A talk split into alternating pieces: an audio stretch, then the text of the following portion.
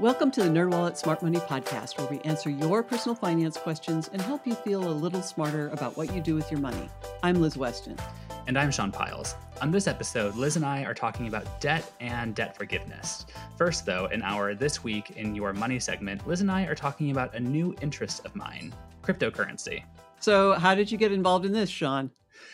I have to admit, it was a little bit spontaneous. I was just scrolling through Twitter the other day, as one does, checking in on the status of our republic, doing a little bit of doom scrolling, checking out Dionne Warwick's Twitter account, which I will tell you is the antidote to doom scrolling. And I saw oh. that Dogecoin was trending. And this is something I've been kind of curious about for a while. So I wanted to check on it, see why it was trending on Twitter. And the big what news. The, okay, what in the world is Dogecoin? okay, Dogecoin is a cryptocurrency that effectively started as a joke. For those who aren't familiar, there is this meme that goes back, I want to say almost a decade at, at, this point, of a Shiba Inu, and it is called Doge. It is the Doge dog. And it's just uh, a meme that's circulated for a long time. And so the creators of Dogecoin wanted to make a cryptocurrency that was a joke, kind of a satire on the whole financial industry. Oh, and okay. for that, I found it really appealing. Anything that takes away a little bit of power from the way that money rules our lives, um, I'm all about. so I thought it was interesting. And when I was looking through the trend, I saw that the big news was that it hit a penny in value, which was uh, a big momentous occasion for Dogecoin, which had been around since 2013 and had not even hit a penny yet. So this so, is what got you involved in crypto? yes. I yes. love it. Okay. So I do want to say from the outset here, we're not endorsing this kind of money. Cryptocurrency is pretty volatile and is a risky investment. This is something that I was doing with some fun money. I only spent $50 on this and I got a lot of Dogecoin for that because it was a penny at the time. um, so I just thought it would be something that would be worth dabbling in because I've been curious about it for a long time. So I bought it through a cryptocurrency exchange, and there are a number of these. And mm-hmm. I was really surprised by how complicated the process was to get set up. I assumed that much like opening a bank account or applying for a credit card, you put in your info and you wait a little bit and then you're approved. That was not the case. I had to upload photos of my identification, put in my address, give in my social, and I had to wait a couple days for them to verify all of my information before I could then, at that point, wire money from my bank to an intermediary bank that would then be uploaded to this cryptocurrency exchange. so, what I thought was going to be maybe a half an hour impulse adventure into cryptocurrency took me maybe three days to wow. do so, in my few days having this cryptocurrency so far, it really reaffirmed to me the way that we think about it at NerdWallet, which is that cryptocurrency is an incredibly speculative and volatile buy. Yeah. You know, we we like to think that stock trading of more established companies is less risky than investing in cryptocurrencies because it just goes up and down all the time. So again, it's not for the faint of heart or those who are going to be putting all of their money into this. That's maybe a very risky thing to do, but for me, it was fun to do at the time. Well, I think people see or hear about cryptocurrencies when they go up, and people mm-hmm. don't hear as much about when they crash. So yes. that's something to just constantly beat into people's heads and beat into our own heads. This is gambling. This is like going to Vegas. And mm-hmm there's no guarantee that you will get anything out of this. The smart thing, if you're going to do this, is to only risk money that you can easily lose. Mm-hmm. When we're talking about investing, we're talking about something different. We're talking about investing and putting money into the productivity of companies and actually the productivity of the world. And mm-hmm. we know over time that that particular kind of investment pays off. We don't know that with cryptocurrency. We don't know which one is going to be the one that actually is in it for the long haul. Yeah. I'm not sure one that was created as a joke is going to be the one that really takes off. This is not a way yes. to get rich. This is a gamble and mm-hmm. got to be prepared to let that money go. The value of it just depends on people's interest at the time. And actually, yeah. over the summer of 2020, there was a big TikTok meme around trying to get Dogecoin up to a dollar. And obviously, they failed because it's only around a penny right now as we're mm-hmm. recording this. And there was a lot of speculation of, oh, is this the time that Dogecoin has its moment? You know, it seems like 2020 or 2021 would be a great time for meme money to take off, right? In this crazy world that we're living in. But you just never know. And in fact, at that time, Dogecoin put out a tweet saying, Be mindful of the intentions people have when they direct you to buy things. None of them are in the spot to be financially advising. Always yeah. great advice. They yes. also said, Make choices right for you. Do not ride other people's FOMO or manipulation. Stay safe, be smart. Yeah, in the stock market world, there's something called a pump and dump. And what that mm. is is with like penny stock, somebody goes on and tries to hype it up, and their whole point is just to get it bid up, and then they sell, and poof, you know, the value goes away. Mm-hmm. So I would think of any cryptocurrency, any speculative investment as really, really subject to those kind of pump and dump schemes. And obviously, there's always going to be risk when it comes to investing. There's never mm-hmm. a guarantee of return of any sort, really. But that is especially true when it comes to cryptocurrency. And yet, despite that, I decided to take this little adventure. And again, as you said, I'm doing it with money that I can lose and feel okay with losing. But that's just what I wanted to experiment with, really. Yeah, well, that makes sense. All right. So, for those who are interested in learning more about crypto, we're going to link to one of our key articles on this. It's called What is Cryptocurrency? Here's what you should know. It includes seven different things that you should know about cryptocurrency. We will link to that on our show notes post. So, please check that out. And with that, I think we can get on to this episode's discussion around debt in 2021. Sounds good. Let's do it. All right, so for the next installment of our hashtag new money goal series, Liz and I are focusing on the perennial goal of getting debt free. But I'm actually of the perspective that we are in a really unique moment in the history of consumer debt in this country. And I'm kind of convinced that we're in the middle of a debt crisis. And we have been for a while, and it's just really boiled over in the past 12 months or so. So, to start, Liz and I are going to set the context for where we are right now. And then we're going to talk about managing debt in 2021. Yeah, and Sean, you just read a book about this topic, right? Yeah, and this is the book that inspired this conversation. It's called Debt the First 5,000 Years by the late David Graeber, an anthropologist who was really active in the Occupy movement. And this book is mammoth. It's around 400 pages with the following 200 pages of just footnotes, basically. Oh, wow. very deeply researched, but it truly opened my eyes around the way that money and debt and credit have been intermingled and have had so many different shapes throughout human history. And one of the things that you mentioned was that credit actually predates money. Credit really was the first form of money. And this is dating back to Sumerian credit ledgers that go back to around 3000 BC. Hmm. And throughout history, money was virtual and then it became metal backed and then it became virtual again, and then it became metal backed. And now we're again in a virtual form of money with the dollar not being backed by the gold standard. So many different shapes of, of money throughout history. And that has helped me understand how a lot of what we're in right now is of our own making and design. And we have these very strict rules around paying debt and feeling morally obligated to do so but much of this is a somewhat recent convention and has changed over time. Well, yeah, and that's I think important for people to know is they a lot of times people think the rules around debt have been engraved in stone for those 5,000 years that Graeber's right. talking about. In reality, there have been a few changes in the past few decades that have led to the current situation. And one of those changes was the repeal of usury laws. Mm-hmm. Back in the day, states had limits on how much you could charge on interest rates. Isn't that right? Yeah, I mean, historically, an interest rate of 20% was around as high as you could go. That was a standard in ancient Egypt, actually. Mm. And even before that, charging any kind of interest was deemed immoral and has been illegal at certain points in certain places in history.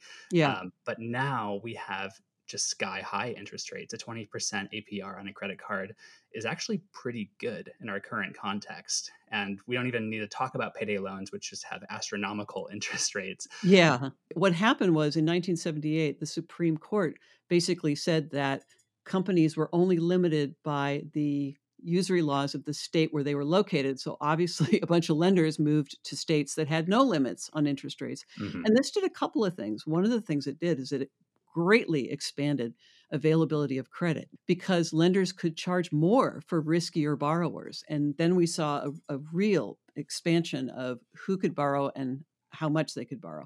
That yes. expanded credit made credit much more a part of our everyday lives.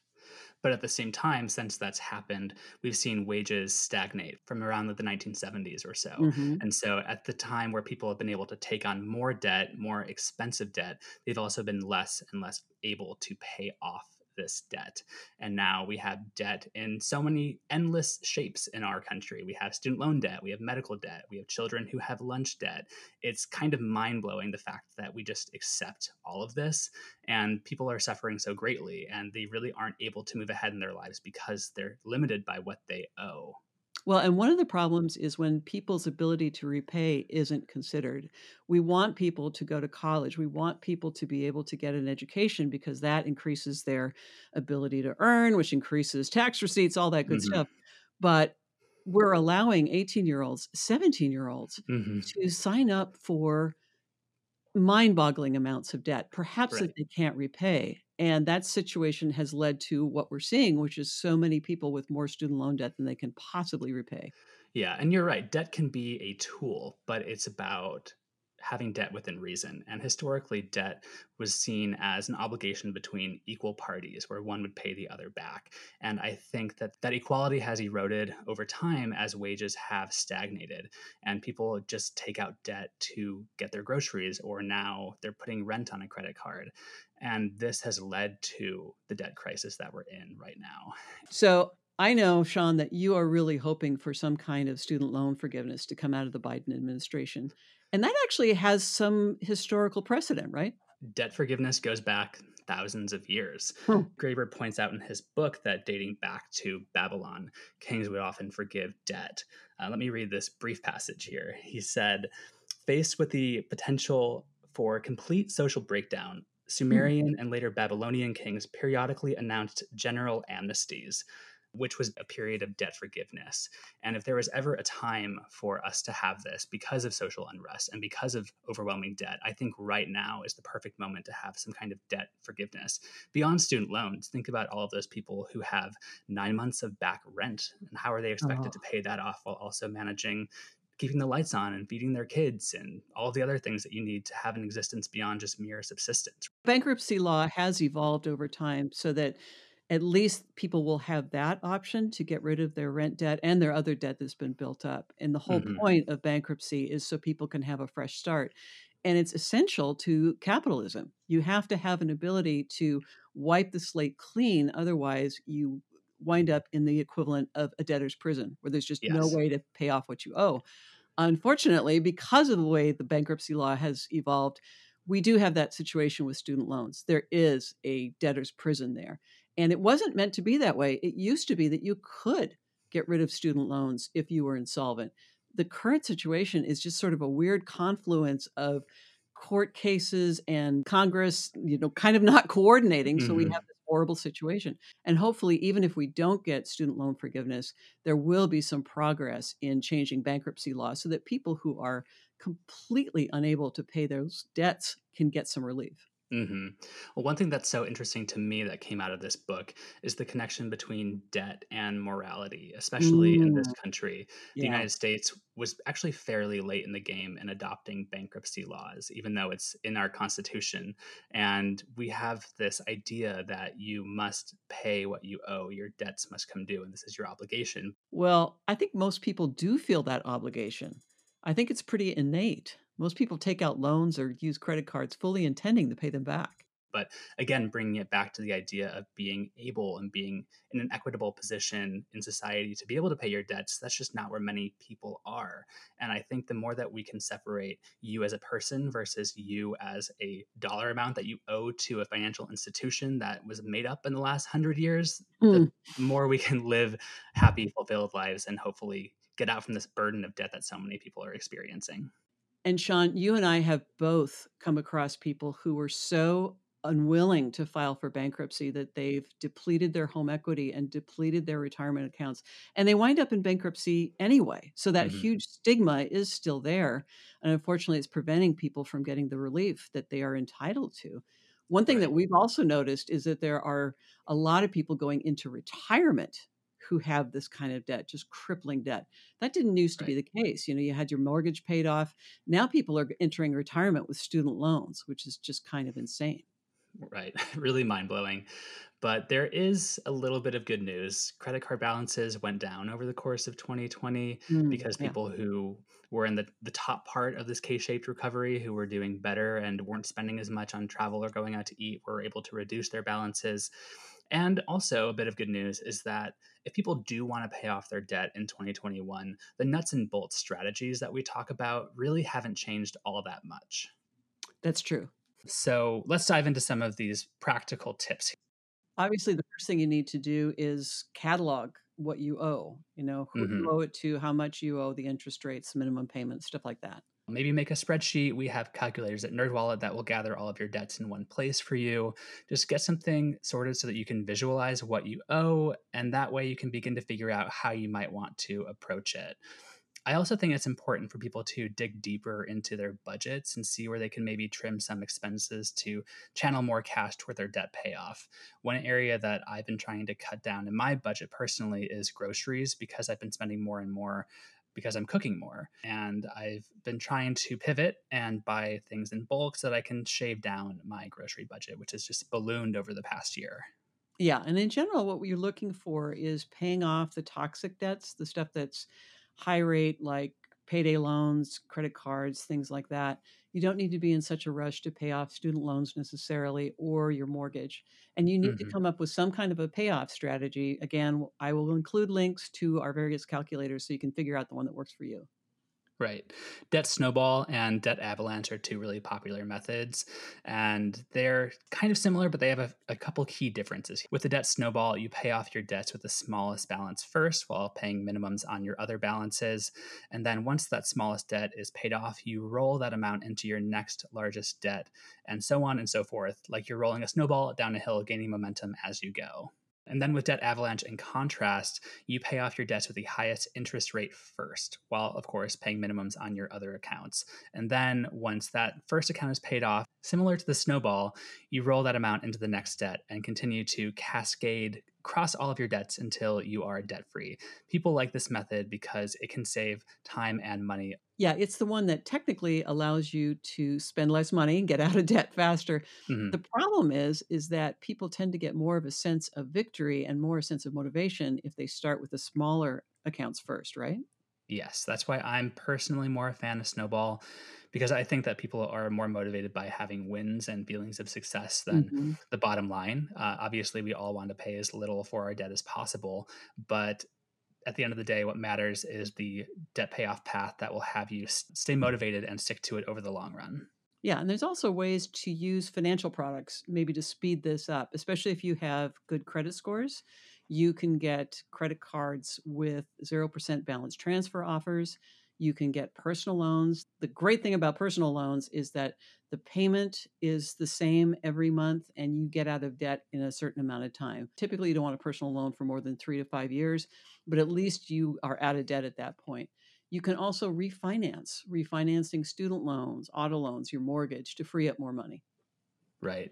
I have a friend who took out a personal loan to consolidate a few different credit cards that he had. He really wanted the simplicity of having a single monthly payment. Mm-hmm. And for him, that was why the personal loan was so appealing. All these options are available to folks who have steady income, good credit scores.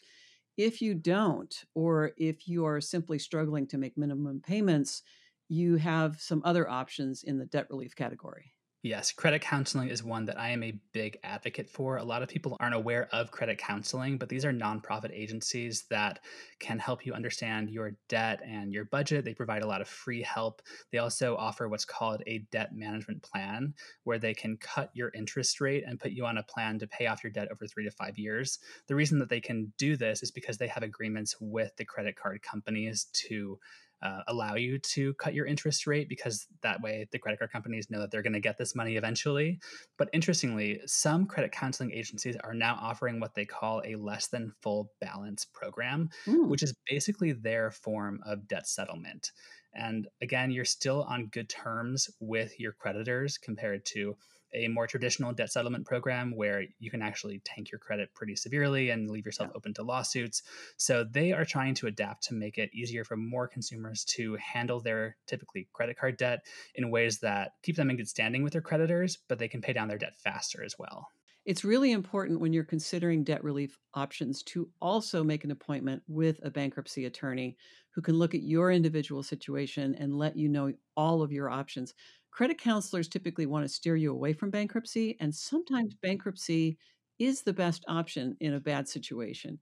What it does typically is erase your debt within three to five months and allow you to get a fresh start, really start over in terms of building your credit and getting on with your life. I wouldn't be surprised if we saw a spike in filings this year. There was a huge drop in people filing for bankruptcy in 2020.